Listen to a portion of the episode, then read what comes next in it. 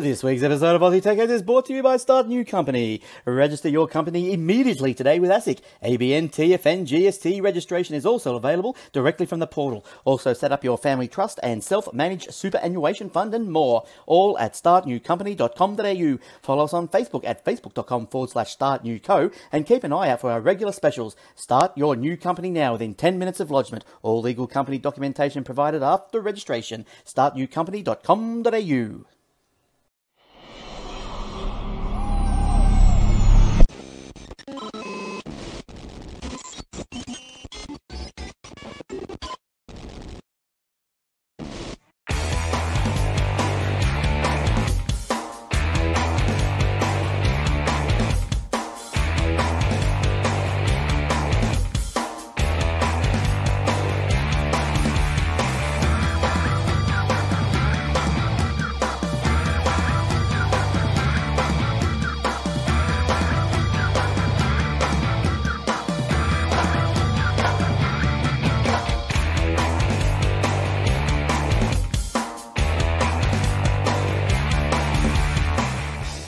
also brought to you by athwebhosting.com.au. All our servers are operating on SSD drives, immediate activation, SSL certificates, Aussie support, domain registration, and more. Easy install WordPress, Joomla, Drupal, and 300 other one click installations. Generous space and bandwidth, auto backups, WordPress help and maintenance plans are also available on Contact. If your web page is important for your business or your life, contact us today. Aussie support, secure services, athwebhosting.com.au. And now for the show. Welcome to episode 696 of the Aussie Tech Heads, recorded on the 1st of October 2020. I'm your host, Jason Oakley, and this is my co host, Will Tompkinson. Hey, Will, Hey, mate. you're over that side. I've always been. When did you move? Uh, so, yeah. Years ago. Had a couple, yeah. Been in this house for like four years, dude. Who are you? Haven't been on this show for a while, so I, know. forgot. It's been like three weeks. I can tell because my on? I can tell because my episode counter was wrong. You can talk now, though. That's Yeah, in yeah, this I kind of situation. Probably nearly two weeks where I lost. Well, I lost my voice completely for a couple of days, and it really took a couple of weeks before it come back up again. That was um. Somebody else wanted to do our show. How dare he just because he started the damn thing? yeah, but man, did you, How do you get have away you have you seen the intro to last week's show? No. He cropped it so only half of it showed, and then three quarters of the way through the intro, he stopped it, and then after he went live, he tried to re- figure out where the rest of the intro went. Oh. the week before last. I was here Uh, last week. Yeah, week before us. So it's like, seriously, dude, come on. Haven't you done technology before? uh, He's only done like 600 I know, episodes. Give him a break. no, we well, we're up nearly, yeah, nearly seven hundred now. Yep. I mean, he's only done like two hundred of them, but he was only there for so about. it's a Will J show. He's only actually been there for about twelve of them. Yeah. Oh dear. But um, Have you been anyway? Yeah, not too bad. But it's got hot. It's stupid. It's getting down to three and four degrees of a night, and we hit we're hitting thirty four degrees during the day. Jeez, dude. It's just I got nuts. the fan on Yeah, I got the fan. On. Only because it gets a bit stuffy, and I like to have a fan on. I got the fan on at the moment, but like in probably two hours, I'll turn it off. Although not so much in here. Um, this room gets hot because I've got on my computer all the monitors, the three D printer. Like it's all Servers. yeah, the server, the NAS, the media center, the amp, the Foxtel box, the routers. The other Foxtel box. So yeah, it doesn't get cold and you've been room. doing some more 3D printing. Yeah, yeah. Finally, going? finally got the bulk of it figured out. It still, still uh, doesn't go according to plan sometimes. Turns out the But- one that I got was a bit dodgy, huh? Yeah, because the um, I need to replace the extruder stepper because it's overheating, and I need to replace the Z axis because it sounds like a pack of angry camels. So, How do you know what a angry camels sound like? well, it's a Have you, what have you been watching on YouTube, mister? well, it involves a pack of angry camels. And why are they angry? This is what I want to know. It's all the donkey's fault. People deserve to know these things. Well, if you're watching the same show as I was, you'd know. Ah. like they do on the Discovery Channel. Speaking of watching shows, yeah, have you watched um Upload yet? Yeah, Oh, come on, It's you slacker. great. I especially liked it when they did that thing. Hmm. I haven't finished the 100 yet, and I've hardly been watching that because I've been quite busy. That I'll get into in a minute. This um you you, you got to watch Upload. It's fantastic. It's an Amazon Prime um show, and you can find it elsewhere if you look hard enough. Yep. Um, but it's basically yeah. The idea is you know if you you can upload to a digital afterlife, and um it, it's a little violent, but um it's That's what makes it good. well, it's not. I mean, the upload part's a bit violent, but yeah, you end Oh. up in a you know digital afterlife, and you've got your own, you know, that like you can change, you know, like you can set your weather and change the weather and however you want it, and you can have your own food, and you can have, you know, your own. Well, they they're called an angel. They're like tech support. um, you know, and it's just yeah, like you pay but it's like a paid plan because it's still done by like internet companies running their own afterlife servers and or life after servers and um, they use real it's really funny i don't know if any of this is paid product placement but there's literally like you know horizon internet and like all these things that are legit companies all through it everywhere. So it's really interesting to see that's his therapy dog um, so it's really interesting to see how they sort of get away with it and do it, and you know, um, oh yeah, he hacked his self-driving How, car. how is it that they're in cars that still only go on two axes? well, no, that they not flying? that was in the real world, um, Oh. but he hacked it so that he could control it with a PlayStation controller. but um, it's give people ratings out of yeah, you can rate people and like that you can do all sorts of stuff from like ready. No, from um, Damon. Yeah. Yeah, Um, Ready Player Two's going to come out. oh yeah, I heard about that. Yeah. um, and you can do um, like they can go to the dark web and they can get viruses and there's like spam control and there's like a, a hole in the hedge um, there's a hole in the hedge that the, the these guys like sort of tear it apart and they creep through it and they get to the other side and there's this door that says dark web and on it it's got um, anti-bot protection and it says are you human? And there's a tick box that says yes and it says pick the cats. And like there's this AI standing there going eh eh, eh. and then they walk in the door go ding ding ding. He's like oh it looks so easy. It's just a really really well done show. It's, it's definitely there's only 10 It's 10 episodes in season one and season Their new season of Archer came out. I was watching today, so that kept me busy. and season two and three, I think, have been commissioned already. So, um, yeah, no, it's it's it's hilarious. Like it, it takes all the things that it's to the point where it's so believable it could almost actually happen.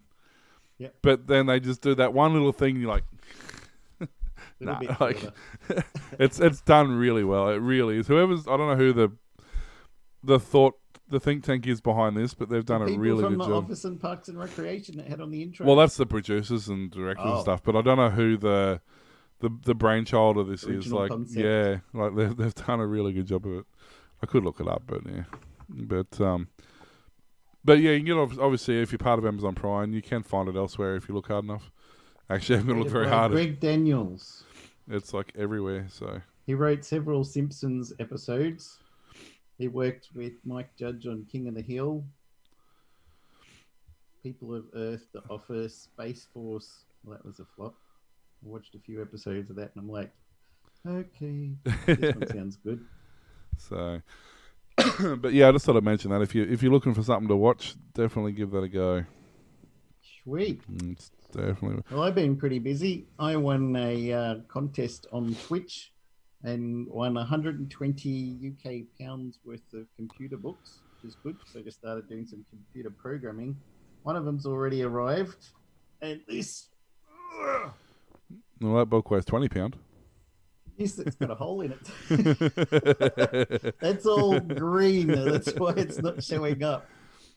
There's a guy putting a disc, floppy disk into the garbage. The games that weren't by Frank Gasking it's a hefty tome, but it's full of all these computer games that started being either ideas that were going to be made right from the old Atari 2600s up to modern ones. And they have information like, uh, well, it says at the start in great big letters ran out of time, publisher changed their mind, licensing, bankruptcy, too ambitious, quality issues, market moved on, legal wranglings, time delays, development issues, failed location test, console bombed, infighting, staff leaving, or company buyout. And a lot of those are the reasons why these games had not been finished, but a lot of them they've actually got um, screenshots of the game as it was being produced, and uh, some of them have quite good. We got really old ones back, as I said, to the Atari 2600 style. Uh, some of them are just drawings on paper of the graphics and sprites as they were doing it, but you can see really old style graphics there. Really good book, the games that weren't. And so these were never actually released to the public. Some of them actually were mostly complete, and a lot of people have found their old source code. So you can um, download them from the games that weren't website and play some of them. And um, yeah, it's really cool. I've got a few programming books that are probably less interesting to a lot of people, but um, to go with that, my new copy of Freeze 64 arrived, Swamp Fever, which has also got a lot of green on it, obviously. and um, that's by uh, Vinny over in the UK. It's a monthly magazine, information about new and old Commodore 64 games and hidden features and interviews with programmers and marketing people. And for instance, there's there was a game on um, really old computers called uh, Atari 2600, actually called The Empire Strikes Back. Now they're bringing it to the Commodore 64. So there's one of the sprites you can see there. They render it in a 3D program, then export it, and then draw it on the Commodore 64. That's 13 multiplex sprites to make up the one AT-AT Walker. That's Um, insane got, for that uh, machine. Chris Stanley and Rune Rune Spaans uh, making this game, and they're it's basically a port of the Atari 2600 game to the Commodore 64. so a lot of really interesting stuff like that.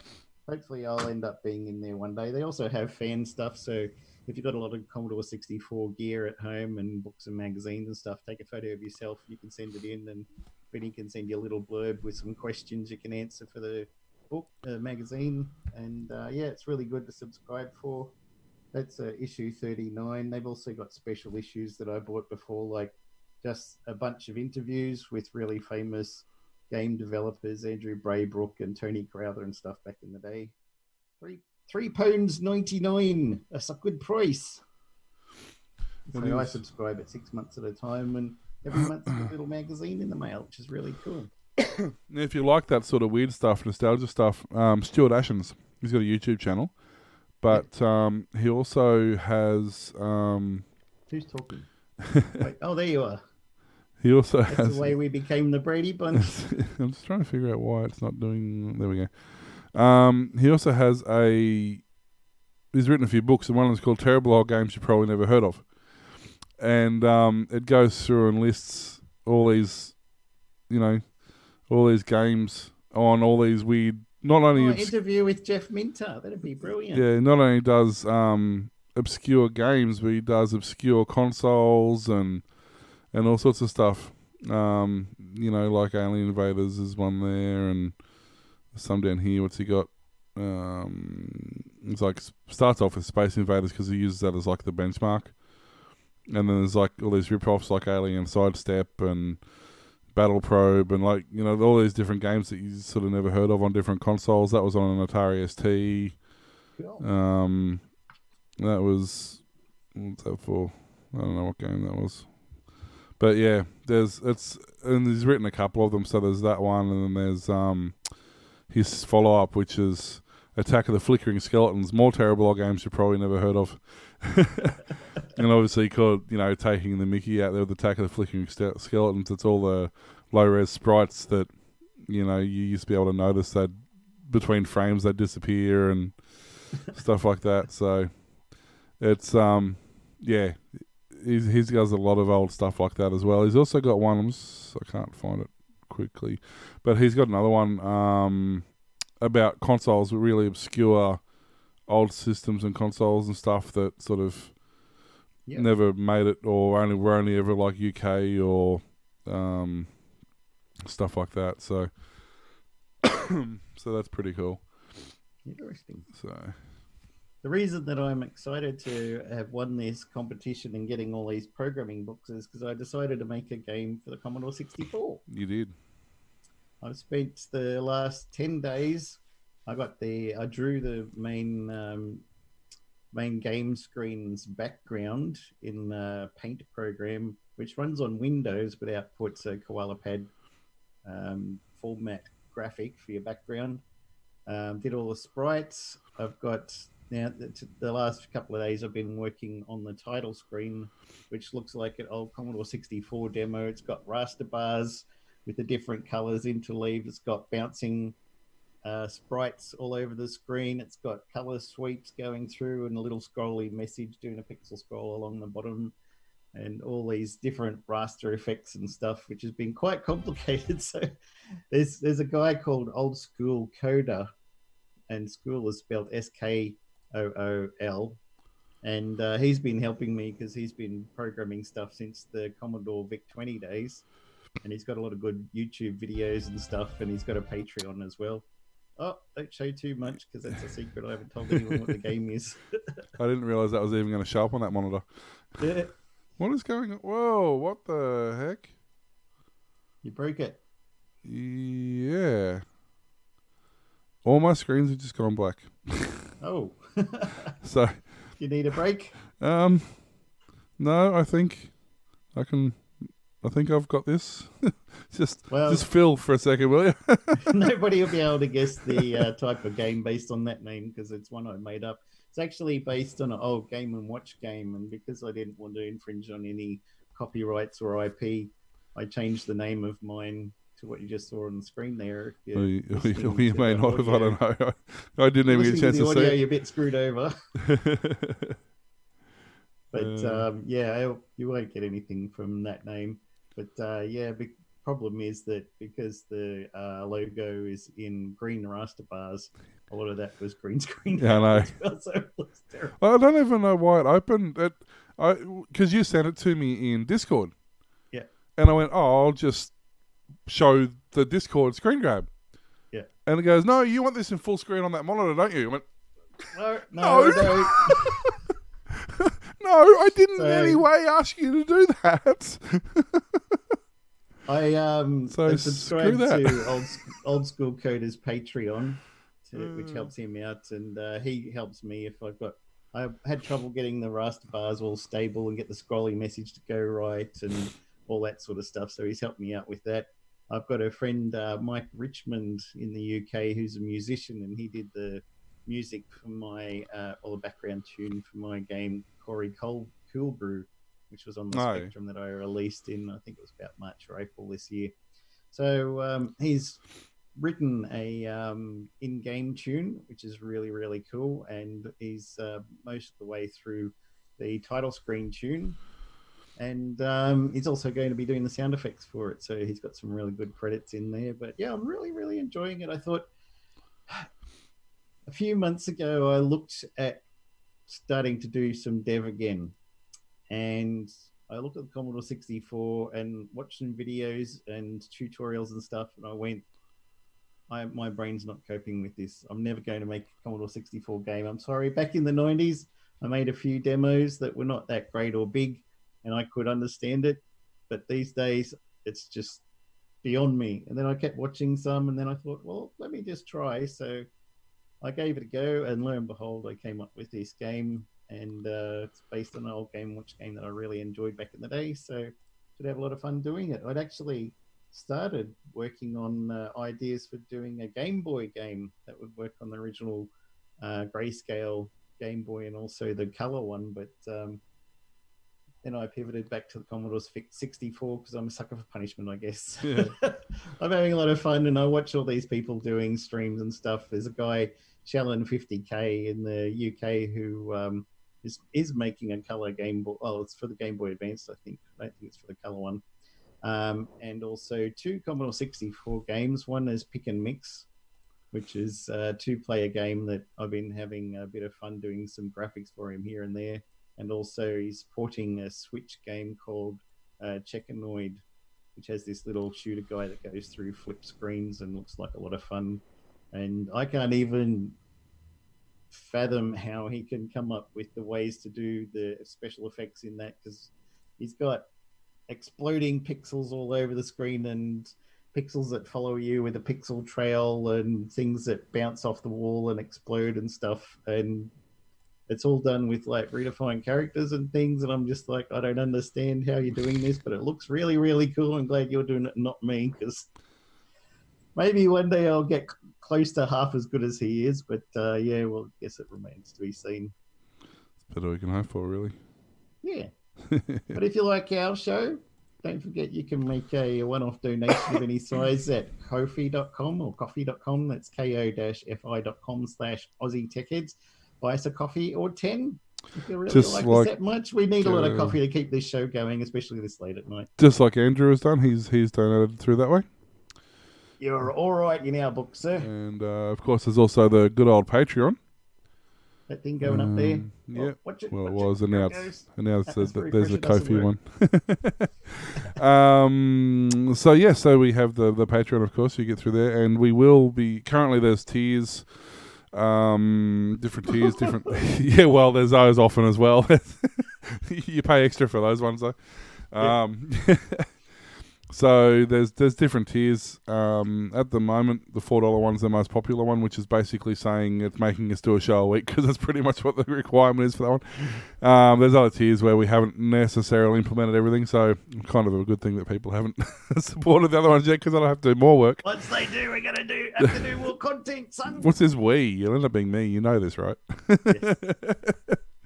um, but yeah, so I've got uh, we've got Chris, we've got David Bird, we have Daniel and Amanda, we have Bouncing Yellow Ball, Bouncing Yellow Skull, and um, why did See Denuve. and Kate, who I think was has changed their name to something I can say because they must have got tired of me cocking up their other name that they had in there So- because it's the same person. They've just changed their name. So C, well, no, because C C C D whoever it was, I think is now Chris, Ah, and Kate was the other one, the first one. Um, I can't remember who you who we you were. sorry, appreciate it. We do. gals. Thanks for that. and um, you know, as I say, like we, we don't expect it, and we're, we're very grateful for it, but it really does help. Um, even though Patreon does take a couple of bucks out of everyone's donations because they're like that, but the um, more the merrier. But it helps with like uh, Castr.io, for example, which is what we're using for streaming, and a few other programs we're using. Upgrading Glenn's. Upgrading Glenn's computer, yeah. Well, it might take a bit, few more people, I think, for that to happen. he needs a lot of upgrades. and motivation. But um, yeah, so there's obviously Patreon, um, and yeah, Ko-fi's or Coffee is the new, the new coolness. Um, that's basically if you don't want if it's Um, coffee, it should be hot, right? oh no, I, I drink iced coffee. You also drink that cold, Cold brew. stuff you were talking Mm. about. Well, it's co- I call it iced coffee, but yeah, it's cold brew. That's that's my favorite coffee. No, I, it's Cool Brew. Corey Cool Brew. Cool- Cool name of the Brew. character. I can't drink. right, son. I can't drink hot coffee anymore. After Remember on the goodies when when he, Tim always got the beans, means, Heinz wrong, and he'd be like, "Get it right."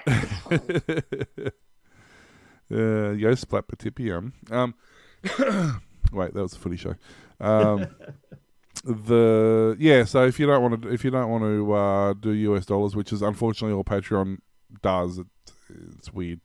Uh, you can do coffee, which is Australian dollars, and also it's you can you do a one-off donation. You don't have to do a monthly subscription if you don't want to. So if you just want to give us a dollar, go for it. You know, whatever whatever works for you. We in um, don't get much coffee for a dollar these days. Back when I was a young lad, you could get four coffees for a dollar. Just about. Um, you can also, if you wish, um, to sidestep any of those sort of things. If you f- don't feel comfortable, uh, shoot us a email or whatever, and we'll chuck you our bank details, and you can just do a direct deposit if that helps. Because Well, I know some people who don't have PayPal accounts and, and don't like doing online transactions, which is understandable. Um, you know, so there's a few different ways of doing that. So, so oh, and the other thing I finally got done, Ethernetted up the house. yes, you did. So this room, spare room, my daughter's room, all connected through Cat six Ethernet through the house now. Instead of me going on the Wi-Fi and uh, uh, talk some like this, now I should have a hopefully rock steady connection. It is. It's been I good. only plug it in over there in the wall. It's been good so far. Yeah, I'm Um, getting like 800 to 900 down, which is not too Mm, Yeah, bad. shut up. well, it wouldn't work for me anyway because everything I own is Cat 5e, like even my router and switch and everything. Anyway, so I'm, you know, I couldn't go that fast anyway.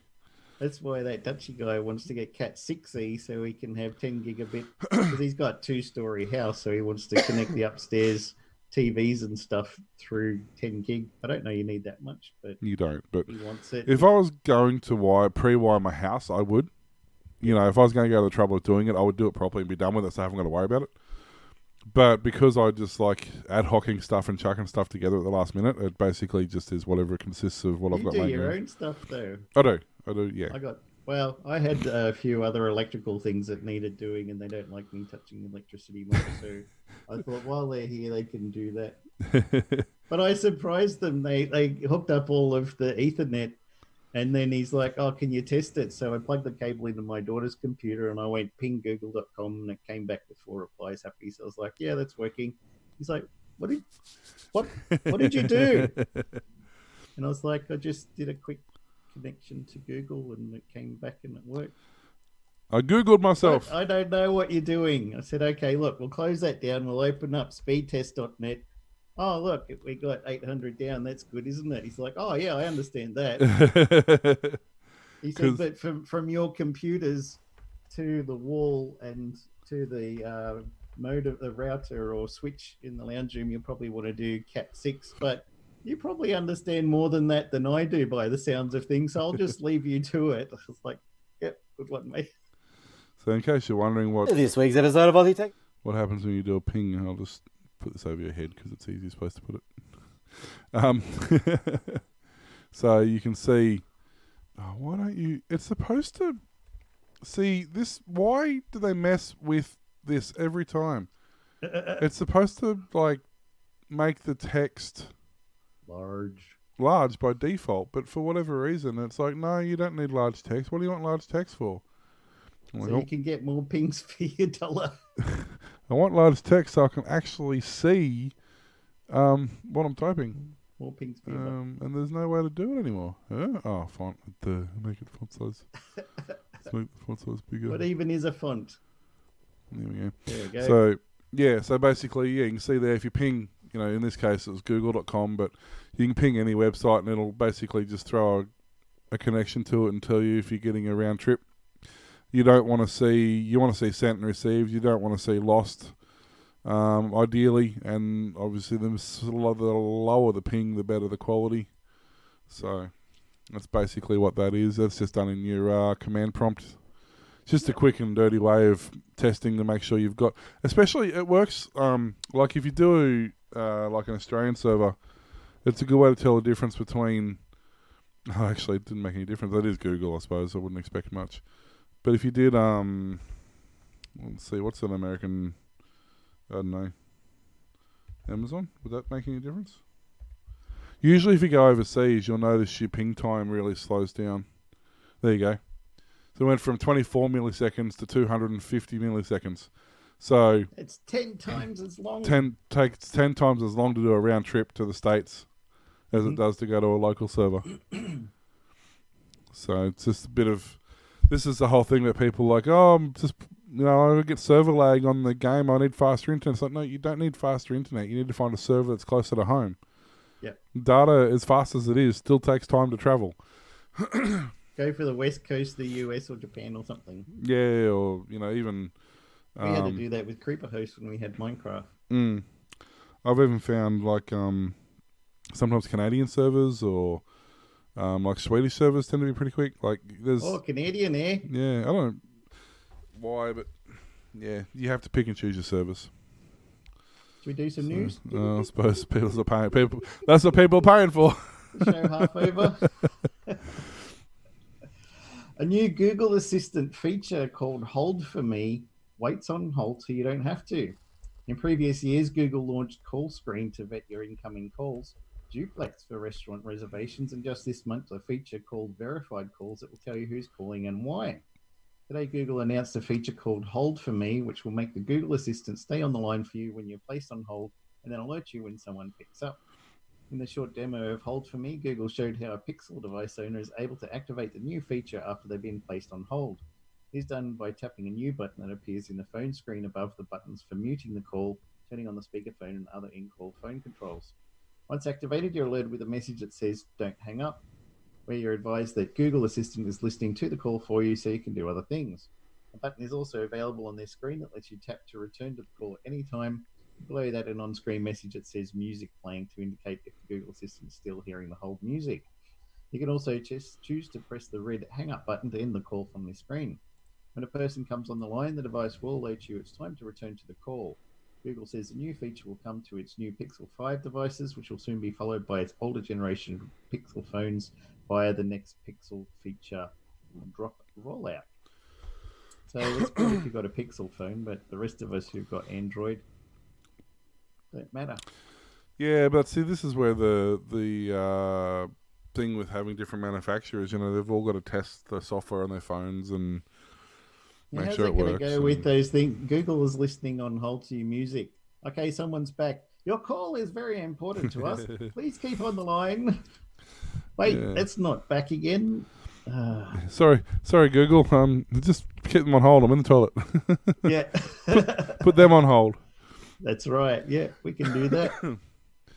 Oh. Seems like an interesting feature. Wondering if a lot of these other things you've never heard, I've never heard of or seen duplex for restaurant reservation. Must be US. That's only. yeah. There's a lot of this stuff's US only. They used to have one called um Verified uh. Grand Grand Central Station, I think it was called, yes. and it was basically a free phone number, effectively that was a digital. Like it didn't use it used data instead of cell tower. Yeah. And that was never seen here. There's a lot of stuff that's US only. Um, several reasons. Google. So, well, a lot of it's because they one our network doesn't support a lot of it. Um, they use different, like they use LTE. They use different formats over there as well. So if you were to make something work over here, you'd have to completely recode the way it's designed to work. Um, like even things like the engineers. the Wi-Fi to self extender um, networks where you, in this they've been a thing in the states for years. If you've got a bad phone connection but you've got good uh, internet, they would just give you an extender box that would just trick the phone into thinking it's on the cell Someone tower. send you a femtocell service. Yeah. Um, But here, um, that's very, very rare, and it is now available, but it's still really rare. They don't want to do it because it costs them data. See, because data's get, money. Um, we got Wi-Fi over uh, calls over Wi-Fi now anyway. So it doesn't really work well in my experience it's not great um i do and i have Mine it have i have it enabled here because our phones isn't good but i find it works to clear the signal up but you still need phone signal like at least one bar of Ah. phone signal because i Yep. think it still charges like it still acts as if it's a phone call in terms of the way it accesses the phone but I think once you're connected, it can use the data to help boost, like clean the signal. But I don't think it. I don't think it. Not Well, hundred percent data. at least on mine anyway, which is an older phone now, admittedly, but it Yep. doesn't just use like if you don't have any phone signal at all, you can't make a call. yeah. Um, because I was actually in an area where I had Wi-Fi, but I had no phone signal, and yeah, I couldn't make a call on it, which I thought Ah. was the whole point of it. But maybe think so. maybe that, as I said, maybe it's because it's an older phone. I don't know. Who knows? But speaking of um, updates, iOS 14, the worst release to date. Wow, Yeah, I'm not reading that's saying a lot because they've had. They've had some pretty bad releases. Uh, um, basically, they're saying that um, there's issues galore from performance issues, battery issues, user, user interface lags, keyboard stutters, crashes, problems with apps, Wi-Fi failures, Bluetooth connectivity issues. Um, it's not just limited to the iPhone; it's also iPad problems, um, such as charging problems, etc. Uh, so yeah, so hundreds of millions of devices are basically failing left, right, and center at the moment. Ah, Um, so they're basically saying just don't upgrade at the moment because in the old days the solution was to wind back to the previous version, but the previous version is no better. so, so they're now what do basically you do? they're basically saying if you've got the option to factory reset your phone, factory reset it and leave it on the version it came with until they get all this sorted. Yep. Um, because they're having just so many problems. It's it's just like testers are just not even. Um, Bloody ridiculous, mate. yeah, I mean, for for a company that doesn't, you know, they propri- build their hardware to proprietary standards, so they don't have this problem. It's the reason they control their hardware from end to end, so that their software works. But apparently, nobody told the developers that. so, but even simple things like um, compatibility with um, Office three six five and um, stuff like that. Apparently, it's all broken again. So. Wow. Yeah. Um, so basically, just don't own an iPhone. You'll be fine. I It's think that's what the story's saying. Apple's fault. It's not what I'm saying. It's what Apple's saying. Don't buy an iPhone. You'll be perfectly fine. That's what that's what they're getting to. they want you to buy, you know, something that's other than an iPhone. Clearly, I mean, blame, blame Tim Apple. you know, they- yeah, Steve's still there. I mean, really. So, but yeah, so basically, um, if you do update, be prepared to have a lot of issues. But it's uh, like some of the stuff are issues going back three and four and five versions. Like they not only haven't fixed the things that were problems, they've introduced new problems. Like it's like nine bugs in the code, fix one. 100 bugs in the code. Yeah. It's like they've intentionally gone, oh, we're not going to about those. They're only minor problems, but here's some bigger ones that'll take your mind off those smaller ones. you know, like bricking your device and not letting you charge it and killing your battery in 45 minutes, and which is a pretty impressive effort, actually. I was watching a guy, he's got one of the new iPhones, which has got a, whatever it is, 18 hour battery life or something like that. I'm ridiculous. Like he normally said, he can get it through all day with it, with no problems at all. You know, he doesn't run out of charge. Updated the new iOS, and he gets like forty-five minutes. Like it just, it's just done. So, and of course, Apple like, oh, it must be a bad battery. It's like it wasn't a bad battery yesterday. It's perfectly fine yesterday. So, well, some news that you'll be happy about. Gateway is back. Yay! oh really? and it's selling AMD powered budget laptops at Walmart. Huh. Gateway, the major PC brand of the 90s with the Mm. iconic cow spotted logo, is back. Well, kind of. Acer now owns the company, has decided to start selling Gateway branded laptops again exclusively at Walmart. As often the case with Walmart exclusive laptops, the main attraction is the price. On the most affordable end is the Gateway Ultra Thin series, which starts at $179 US, 11.6 inch laptop with AMD A4 and spans up to $499 15.6 inch model with a Core i5. There's also a $199 11.6 inch touchscreen 2 in 1 available, powered by an Intel Celeron processor. The names aren't very interesting, but they do come in a variety of fun colors, including purple, blue, green, and rose gold, as well as black. On the higher end is the Gateway Creator Series, two 15.6 inch laptops meant for media editing and gaming. No funky colors on these, they only come in black, but they do seem to have some decent specs. You could choose the $799 rig with the Ryzen 5 4600H and an NVIDIA. GTX 1650 GPU, or a $999 model with a Core i5 and an RTX 2060. Yeah, I'll take the Ryzen. Step, that puts them a step above the ultra thin series in price, but still fairly inexpensive as creator focused machines go. I guess it's at least partially because they don't seem to have a lot of storage, only 256 gig each. Yeah, storage is cheap. Yeah, you just plug in things through the USB now, don't you? So I mean, 256 gig SSD boot drive is fine. You just have a secondary data drive.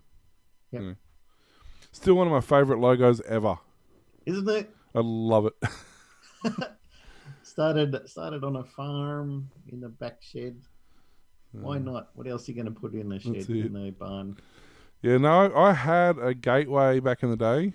It was a freaking huge tower. The thing must have been three foot tall, two foot across, and about four foot deep. You sure that wasn't a Um, fridge? No, no, it was it was their PC. Um, it came with a twenty four inch CRT monitor, which like took two people to carry this thing. It would. The, that's why the case was so big, so the monitor could sit on top of the case and not look out of place. Did you kind of type like this? It was the I get um, but binoculars. the case that was back when they were making their own peripheral. Do you remember back in the day? I don't know if you remember. There was a massive scandal. And Dell was the main proponent of it, but other ones did it as well.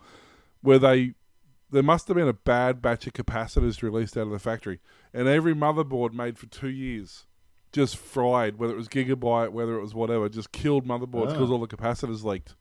It was about then, so it was like late nineties, early yeah, late like 98, 99, 2000 in there. and um, this gateway at that time were doing proprietary boards.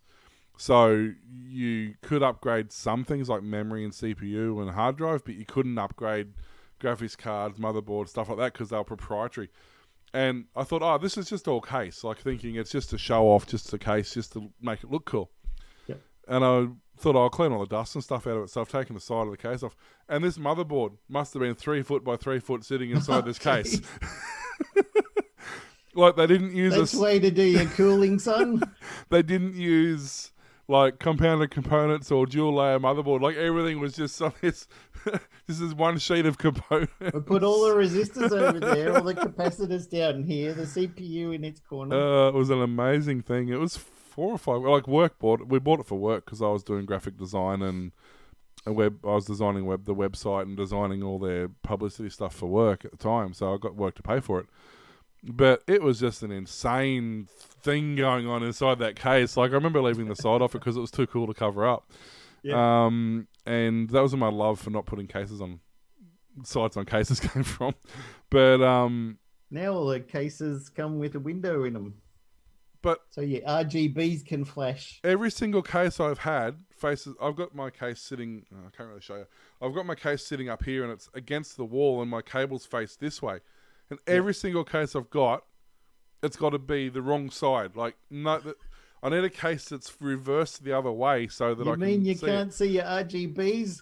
No, I That's unplugged. terrible. That's terrible. I unplugged Need them. to see your RAM flashing, son. No, I unplug all that. But it lets me like check on dust and stuff. And I can't yeah. do it because I like I always see the backside of the case.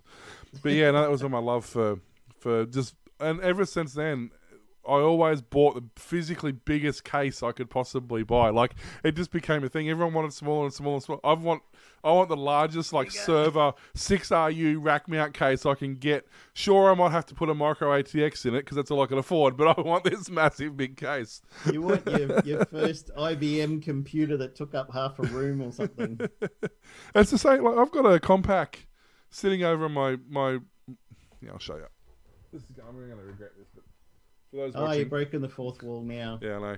You see, sitting over there, I've got an actual rack. Like that's a server rack, right? Nice rack. So, and that is a Compaq, um, actual like 16 core server sitting in the middle of it, for no other reason than the fact that it's huge and I love having it sitting there. I don't even use it. It, uh, I don't even use it. It's not even powered on. Like, there's not even a motherboard in it anymore. I, Oh, it's actually storage now. nice. There's, there's there's no top on it. I actually use it for storage and put stuff inside it. but the thing is, it actually fits my and I did have it set up like this at one point. It actually fits my Foxtel box, my media server, my amplifier, my switch, my router, and a laptop actually fit inside that case, and I can put the lid on top. So it's just there because it's there, you know. nice and tidy. Hey Raiders. Um, so it's just good to have. I just love massive cases. I, I don't care if they ha- don't have anything inside them. You know, it's so Looks bizarre. Like I always wanted to find, cool. I always wanted to find another 24 inch CRT so I could take the screen out of it and put a fish tank in there. Yeah.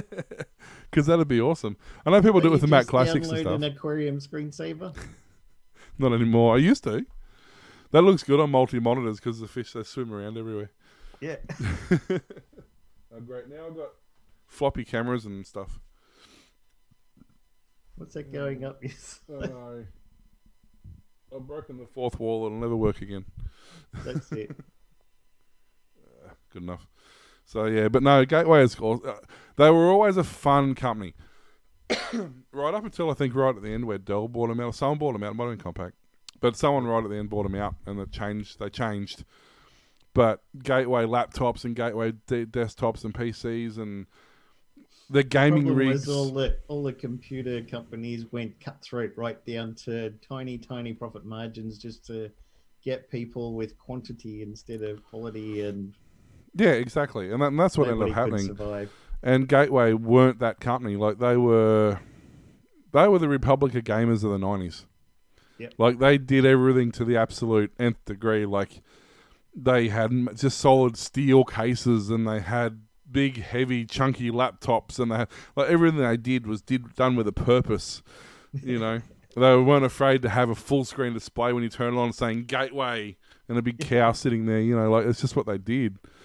And um, I I was really actually disappointed when I when they heard that they were going broke because I'm like, oh man, that was they were just a fun company. There needs to be more companies like that. Yeah. Um, which you know there isn't really. I mean, Republic of Gamers is an out there in your face company, but I wouldn't call them a fun company. Not like No. not like Gateway. I mean, if Gateway were around now, they would build. They would they would build, um, you know, a case four times the size it needs to be, just so they could put twenty five times more LEDs in it. That's just what they would do. How many cows you got in that one? Yeah, that, that's the sort of thing they do, or they'd implant in, in embed a LCD into the side of the case, you know, and have have, have an aquarium, have a cow screensaver or something on the side of the case. nice. There's an idea. Flying cows instead of the flying, Flying toasters. toasters. uh, um, flashbacks. Wow, I'll tell you, I get you every time. So, Robodebt. Now, Yay. for the last couple of years, basically what's been happening is um, a robot's been ringing you up saying, "See you in court," and it's been legitimised by Centrelink as a perfectly acceptable practice. Uh, so, or from July first of July, twenty sixteen, actually, it started, um, and basically it saw one point two near enough million. Um, cases that, that decided that it had to ring and squeeze blood from a stone. Um, but um, Michael Hodge GQ has argued he's that it's unlawful and everything about it was wrong from go from end to end, and you can basically prove it. And they knew it. And they knew it, and they, they admitted to it, but they just didn't care. Um, so he's decided to start a class action. Um, Why would you charge big billionaire companies money when you can get it from the poor people who don't have it? Yeah, that's right. So, and not only is it he's doing it, well, most of these people don't even realize he's doing it on behalf of the 1.2 million people. He's doing it for. Plus, it it's going to be a lot more than that because it's going to include um, their spouse, like anybody who's living in the house, so their spouse, their kids, um, any debts they've incurred since, any any troubles they've had since, any difficulties, or if they've lost their house or their cars. Like it's going to include all that. So it's not only. Um, sorry, I just looked at my camera. My zoom's really. I must have bumped the zoom at some point. Anyway, um, it's, it's not only the original, yeah, money like the let's say it was you know ten thousand a head or whatever it was. It's all these other damages and everything that's going with it as well. Um, and this was put through. When was this done? And sadly, some people who don't exist anymore because of it. Yeah, at least their families should benefit from it. Um, they had a hearing today, Thursday, today, uh, a, a pre preemptive hearing or whatever they call it, Yep. and already, um, effectively the government because they're the ones who it's basically against. Um, he's trying to settle it out of court because they know if this goes to court, they well they know they're going to lose. I'll Um, just use taxpayer money to pay any court fees or charges or whatever. but well, they won't be allowed to. They they're going to have to they're going to have to use the money that they collected. Um, but it's not only going to be. Yeah, they're trying to settle out of court because not only will it definitely win in court, once it goes to court, um, it sets a precedent. Therefore, you know, it causes. There's been other issues, other things similar to that since then as well that would be affected by that precedent, not including anything that's possibly in the future. Um, so it would be So any future janky ideas that the government comes up with scratch to scratch squeeze money out of people. I mean, it's going to be a huge. You know, it's it's going to be a huge class action. See, the thing is, he's saying, I don't care if they're guilty or if they're innocent. It's irrelevant. The entire process was unlawful. Therefore, everybody affected, guilty or innocent, um, you know, basically is, is entitled to a fair trial. Therefore, everything's, you know, it's wrong. So if you want to fight after they've collected, you know, after they've won their ten grand or whatever they've won back, Yep. sure, by all means, go and do it, but do it through the proper channels. If they really rorted the system and they're really guilty of it, and you they really owe you money, then go for it, but do it lawfully. Don't do it because you know in a way that you think you can get away with it. So. This guy's either going to be dead in two days' time, or there's going to be one hell of a lawsuit coming up very soon. Right? Hopefully. So, Teach them a damn lesson. um, but it's just funny that even Michael, you know, even the guys who are defending the case have admitted that it was unlawful. Like they, they're like, well, so yeah, it hasn't got much of a chance once it actually Pretty goes through. Now, if somebody would do the same thing with that stupid guy who calls himself a politician in Victoria, it'd solve the rest of the problem this country is currently facing. Ugh. Anyway, um, no, your turn. Researchers finally create metal wires made from carbon. University of California in Berkeley has made a big announcement. Transistors based on carbon rather than silicon could potentially boost computer speed and cut their power consumption by more than a thousandfold. Think of a mobile phone that holds its charge for months, but the set of tools needed to build working carbon circuits has remained incomplete until now. A team of chemists and physicists at the University of California, Berkeley has finally created the last tool in the toolbox metallic wire made entirely from carbon, setting the stage for a ramp up in research to build carbon based transistors and ultimately computers. Saying within the same material within the realm of carbon based materials is what brings this technology together now, says Felix Fischer, UC Berkeley professor of chemistry, noting that the ability to make all circuit elements from the same material makes fabrication easier.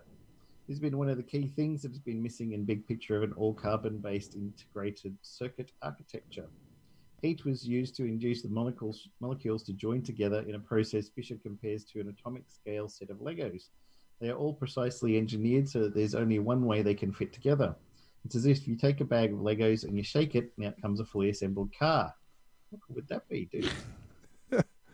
I'm That pretty sure magic. some Chinese companies make cars. I think. This is from IKEA, right? That is the magic of controlling the self assembly with chemistry. I believe this technology will revolutionize how we build integrated circuits in the future. Just reading a white paper on it because that's what I do. Yep. um, but basically, they're saying, from what I can understand, it looks like they're effectively uh, using the principles of a 3D printer, where you have an easily manufacturable size. Yep. So, if we use 3D printers, for example, you put your 1.75 filament, which is you know small but manageable and easily to work with, easy to manage, easy to print, easy to control. Yep. And then you put it through a heating process, and then you spit it out through a point three or a point two, whatever size nozzle you want to use to print.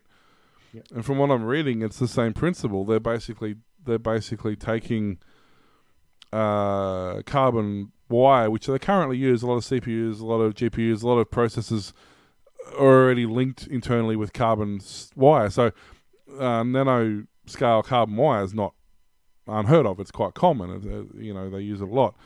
They're taking something like that and they're effectively 3D printing a transistor, um, and in with like they're basically using like two printers. They're using one to print the transistor, and then they're using the other one to print the tracks inside the transistor. So Ah, it's yeah, it seems like it's. I mean, they're not exactly like a 3D printer, but it's the same principle. They're using one to create the body of it, and they're using another one to create the internals, and it's it's all done. Uh, as you said, you're basically shoving one one molecule into the next one, but you're doing it through a. It's not like you're um, making the wire and then laying the wire in the track you want it. You're literally you're literally creating the wire as you want it. So right. um, yeah, so it's really interesting. Yep. So we'll see. How see. longer we got to go now? Oh, who cares at this point? Um, we've been going for Keep 55, going. so I only got a couple of quick stories anyway. Um, Raiders, I'm not sure what phone site, you, unless you're talking about the Xiaomi stuff, which is what I'm a fan of. You can get them on a few places. Um, have a look around, see who's got the best price. Kogan's got a massive Xiaomi sale on at the moment. Um, so that's where I got my couple of things I bought the other day. But depends on what you're buying. Um, We'd be open to them sponsoring our show. yeah, I wouldn't have a problem with well Kogan or Xiaomi, either of them. Yeah, call, call up, call up Russell and Get Russell on the phone. Russ. Well, I know actually at the moment uh, I heard on another podcast um, that on uh, Kogan you use the code robot on all Xiaomi products and you get ten percent off. Nice. So uh, I know that that's the thing. Um, so Windows XP, just for something a little bit nostalgic. Windows XP leak confirmed after the user compiles the leaked code into a working OS. Oh, So Windows XP and Server 03 source code that was leaked online last week has been confirmed to be authentic after a YouTube user compiled the code into a working operating system. Hmm. Shortly after the leak occurred, ZDNet reached out to multiple current and former Microsoft to confirm. At the time, they told ZDNet from some review the code appeared to be incomplete, um, but the components they analysed seem to be authentic. Uh, NT Dev, a US-based IT tech behind the and um, behind Twitter and YouTube accounts, was one of the millions of users who downloaded it. But rather than wait for an official statement, he decided to compile the code for himself. According to the video shared online, he's successful in compiling the Windows XP code over the weekend to Windows 2000 uh, Server 2003 yesterday. Um, so yeah, so that's interesting. they, um, although what's interesting is his videos have been taken off YouTube. So whether oh. Microsoft sent the lawyers in or DCMA takedown. Mm, it doesn't say why. It just says his video is no longer available. You know, he was playing copyrighted music in the background. Yeah, that's what. It, yeah, wasn't the fact that he uh, that he you know compiled an operating system live on a stream. no, no. He, there was Taylor Swift in the background. did Um, it to him, dude. but apparently, the leaked code also included uh, Windows 2000 embedded CE, Windows NT 3.5 and 4, and MS DOS 3 and 6. So I wouldn't mind getting my hands on that because I could I could use an old. I used to love, um, I used to love when like DOS 6, and try and find a copy. I've got a whole heap of old games. I could probably easily enough compile myself a 622 system and just have a, a retro game system because I got go to GOG. Well, I got a heap from there, but they they a lot of those are updated to run on modern Windows. Yeah. a lot of them still use um, DOSBox. DOSBox, but a lot of them are actually compiled to run on Windows. But I have uh, I found, you know, the big storage tubs, the big white ones you get from the two dollar shop for like Yep. twelve dollars. I found one of those full of CDs. Oh, nice. There must be at least a thousand games in there. It'll take you a while to get through. So, you got anything else? I'm going to be doing stuff this weekend. I'm hopefully picking up an Amiga 500 from a friend of mine. Nice. That'll be nice. Never had an Amiga ever. I had a friend who's in the same town as I am now. When we were growing up, we were in high school together, and he had Amiga 500, I think it was. So I was tempted to get a 600. I like the form factor of it. Nice, small, compact, but uh, supposedly almost as good as the others. Although apparently there was some cut down stuff in there, so you were better off getting like a 2000 or 1200 or something. Mm. Astronomers discover possible 60s era moon rocket booster heading back to Earth. On August 19th this year, astronomers using Panoramic Survey Telescope and Rapid Response System Observatory in Hawaii spotted an object destined to enter Earth orbit this autumn, or fall as they're saying in the US, designated as Object 2020 SO. Item is now believed to be a rocket booster from NASA's Surveyor 2 mission which crash landed on the moon in 1966 during the Apollo era of the Cold War space race. I suspect this newly discovered object 2020 SO to be an old rocket booster because it's following an orbit about the Sun that is extremely similar to Earth's, nearly circular the same plane and only slightly farther away from the Sun at its farthest point, said Dr. Paul Chodas, the director of NASA's Center for Near Earth Object Studies. That's precisely the kind of orbit that a rocket stage separated from lunar mission would follow once it passes by the moon escapes into orbit around the sun. It's unlikely that an asteroid could have evolved into an orbit like this, but not impossible. This specific type of event has only happened once before, namely in 2002 with the Saturn V upper stage from Apollo 12. So it's been uh, hanging around in space for a while. Probably still in good condition. Space tends to preserve stuff pretty well. Yeah. No, no, Get, as long as the uh, radiation doesn't get to stuff. Get SpaceX up there and get their arm on it and grab it and bring it back in. Tell uh, Elon to just drive his Tesla a bit to the right, use, the, give it a boost. use the autopilot. Yeah. Speaking of SpaceX, uh, SpaceX Starlink is in action. Internet satellites keep emergency workers online. Basically, the short the short version of this is Starlink, who is um, Tesla's, well, SpaceX's Tesla's version of a, a satellite internet, um, has been in trials, and uh, they've been delivering internet services since early August to Washington State military emergency management and helping residents recover from wildfires. So uh, originally, uh, initially, originally, that's a cross between originally and initially. Allegedly. Allegedly. um, they started private trials with um, over there, and they've opened them up to a lot more public now, so that um, uh, it's basically they call it a UFO on a, UFO on a stick. It's basically a fifty centimeter dish that you plug in with a USB cable, you stick it out your window, and it does all the things it needs to do. Um, so it's fairly portable because it's just USB. Um, but they've um, been using it for, for testing, and now the military's been using it to help with all the coordinations for the for wildfires that are going on. And now they've opened it up to the public to let them start to use it as well. So um, it's been, you know, it's got really good latency, like th- less than 30 milliseconds, which for a satellite is absolutely insane. Like, my, the, sat- my, the, Were your pings before, but like 24. yeah. Uh, most, I mean, I'm at my sister's place there on the SkyMaster, and they're getting like 750 milliseconds, you know, almost a second ping time. Yeah. Um, there's a 30, 30 milliseconds, so that's nuts for, for a, a satellite internet is insane.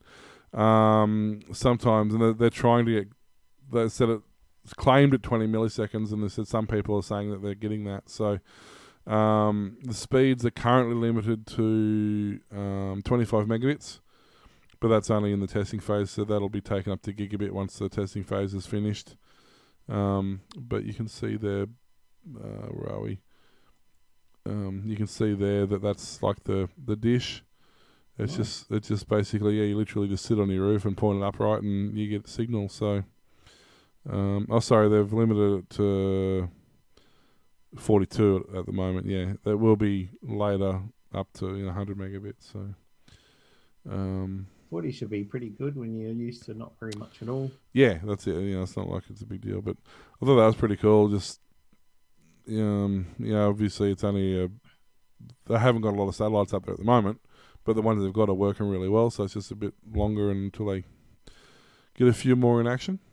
Mm-hmm. And um, Tesla, while I'm at it quickly, has unveiled plans for the new batteries. Which, okay, here's the thing: they're not really new. They've actually been talking about this for about ten years since the since the, t- the Roadster first came out. But next Powerwall. uh, the no no um what they're doing they've gone to 40 so they're currently using 18650s which means the cell is um eighteen and a half, uh, eighteen, um, yeah, eighteen mil round and sixty-five mil long. So, but what the new cells are are forty-six eighty, which are forty-six mil round and eighty mil long. So, but what that means, the cell itself is only um, five. To, uh, it's like the, the physical s- space the cell takes up is sixteen times sixteen percent larger. So not very much physically in terms of the way it takes up, but it is six times more power dense. Oh, So for sixteen percent physical cell size increase, you get six times the power. So a normal Tesla cell is basically a three amp hour cell. So now the new cells are anywhere between sort of 15, 18 ish amp hour for the same size cell, which means that instead of the Tesla having to have uh, I can't remember what it was off the top of my head. It was, um, I think it's like 2170 cells, something like that. They're using in the Model 3 and Ys. Yep. Um, I don't know, is it 21? No, it's, I can't remember the, uh, the number. No, it's more than that. I can't remember. Anyway, a lot of cells because they need the capacity, obviously. You need one, you need voltage. So you put cells in series to get voltage, but then you need a lot of those voltage strings to get the amperage, which is what does the work. Um, so uh, they've gone to um, Model These- 3 and Y have got 2170 cells. that's the size of them 2170 so 18650s were the earlier cells. 2170 are the what the the 3 and y have got which once again were like 5% or 7% larger size wise but like twice as powerful. And then these ones are yeah on, more powerful on top of that. Um but yeah so basically what it means is they can use on an entry level vehicle, they can use um, five times less cells to get the same sort of range.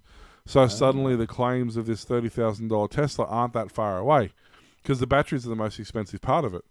But if you're Right. using five times less of those batteries, you know you're dropping your production cost substantially. So it, it's it, you know, and then these are talking to be budget Teslas, so they're going to be low range Teslas. So they're not going to be the 600 miles or 1000 k Teslas like they traditionally have. They're going to be like 100 mile Teslas, which is still more than the average person needs on a daily basis. Yep. So you know they're going to have probably instead of having five times less, they're going to have eight times less cells. So suddenly your production cost comes down exponentially. So a thirty thousand dollar Tesla isn't out of the question in a couple of years' time. Nice. So I would definitely buy that. And then the thing is that the way that the battery packs are designed, the modular packs, so you could buy a thirty thousand dollar Tesla, and then if somebody, you know, in in three or four years' time, if the price of the packs come down, you could always put a bigger battery pack in it. So Increase your range. yeah, exactly. So yeah, Windows on ARM is about to get lots of apps thanks to a new x64 emulation. Currently, Windows on ARM devices like the Surface Pro X can only run 30, native 32 and 64-bit ARM apps alongside 32-bit x86 apps. The vast majority of desktop apps, including Adobe's Creative Suite, have moved to 64-bit x86, and many have stopped supporting their 32-bit variants.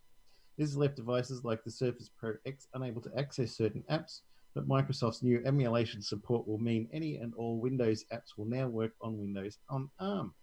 The new x64 emulation support will start rolling out to Windows Insider testers in November and should arrive in a broader operating system update next year. Mm. It's really good. Do you like little uh, surfaces? Well, this the fact they're going to ARM processors is good because ARM processors are becoming. You Is want that NVIDIA ARM processors? was it Nvidia? Weren't they the ones who brought them out? Maybe I can't remember. I know someone did, but yeah, the big the, the the ARM processors are the workhorses. They always have been. They're very stable, very reliable. They're not superpower, you know, conservative. They don't really care about that. They're there just to be a workhorse of a processor. Um, NVIDIA, forty know. billion bucks. Was Nvidia? Yeah, okay. And um, so the fact that they're giving them a bit more flexibility isn't a bad thing. That's something that, that, does that make? Do we call it uh, NAM? Vidium Vidiam? and and and Envium Envam? Envium Envium. Envious. so, yeah, no, that's that's pretty cool. As long as it can Yeah. play Doom, we're all good. Yeah. Everything. That'll have to be the first I- I game that they port, right? I saw somebody has now made uh, Doom for the Pico 8. oh, really? They called it Poom. But it's going to be released soon. It should be pretty interesting. Well, as long as you can make a QR code into a game, Game, yeah, game in QR code data. That's pretty awesome. it was pretty cool. I never thought about a QR code like that, but it makes sense.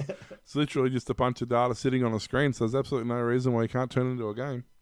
Yeah. Speaking of QR codes, um,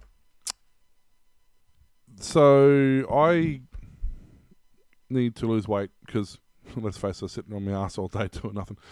So I can't afford the Me Fits and the the Google watches, and so. But what I have discovered is Xiaomi comes to the rescue again, um, and they are doing a Xiaomi Mi Band. Um, this is the Mi Band Five, is their new one. It's a fitness tracker, sports thing. The actual um, the actual center part of the watch comes out, and you can change the band, have different color bands and stuff. Um, but it is you know chart. It has your pulse right, and your heart rate, and your body temperature, and all that sort of stuff on the back of it, and um, it's got like a a week long battery life or something, and it counts all your steps and your heart monitor, and it still does all your phones and messages and everything like a Does it do sleep tracking? yeah, it does sleep tracking. Oh, nice. Um, it's got customizable skins and all that sort of stuff, and notifications, and um, obviously menstrual cycle tracking and stuff for women. Um, 24 hour heart rate monitoring, real time monitoring, sleep monitoring, rapid eye movement monitoring, X 14 day battery life, um, magnetic charging, 11 sports modes, rowing machines, yoga, etc. 50 meters water resistance. So it's you know, and they're on sale for 55 bucks at the moment. You can get 10% off if you use that robot code from um, Kogan. Um, And you cat, can deliver it to Queensland by the look of it. Hey, yeah, I got it delivered. Um, so I got that, and then I got their body composition smart scale two, which is forty. 39 Yeah, thirty nine bucks. Um, and 10% off that. ten percent off that, and then it does um, it does a thirteen precise data point, so it does your body fat composition and um, all that sort of stuff. It does uh, even has a balance detector. It has a few other bits and pieces. Uh, um, does a few other things, but the other cool part about it is it actually um, it uses Bluetooth obviously to connect to your phone, but it has what they call a small a small load scale. So if you wanted to, um, if you need to weigh a parcel or something to um, to send for shipping or whatever, it's got the option of weighing at a small weight. Yep. And it's accurate up to like ten grams or something. Oh, nice. Um, Stick it in the kitchen. You can measure the ingredients for your cake. Pretty much, and it shows you on your phone because it hooks to your phone. And it shows you the. It's got a display on it, but it also shows you on your phone whatever you're doing on the scale. Um, but it all goes. The only thing is, it's capped at 150, so I've got to lose some weight before I can find out how heavy I am. Um, but this is a long way of saying that um, they have an app as well. Um, they have the Xiaomi. Um, uh, what is it called? The uh, Mi Fit app, and you can go in there, and it does all the tracking like you'd expect, with the walking and the running and the cycles and the and Me the, fit, you unfit. yeah. But it's got a friends thing, so you can go on here and you can show your QR code, or someone can scan your QR code. Yep. And uh, I don't know if that's going to focus on that. Add them in. Yeah, fuzzy. so you can add you can add friends, um, and you can all lose weight together and have that sort of stuff. But yeah, it's cool because it shows your workout regime and everything you'd expect. But it's so cheap. It's you know whatever it was, ninety bucks for the watch and the scales. Yep. I mean, It's worth it. you know, like I've always wanted that because I'm so lazy to like so bad when it comes to tracking my own workouts and stuff, and I just never bothered to do it. But something like this, um, for that price, for you. you're kind of crazy not to, to be honest.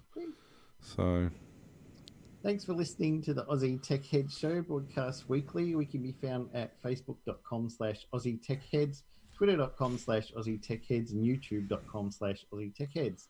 Also now, now at patreon.com slash Aussie Tech Heads. Sign up for $4 a month, $10 a month, or from several other tiers. See the site for details. And ko-fi.com slash Aussie Tech Heads, ko-fi.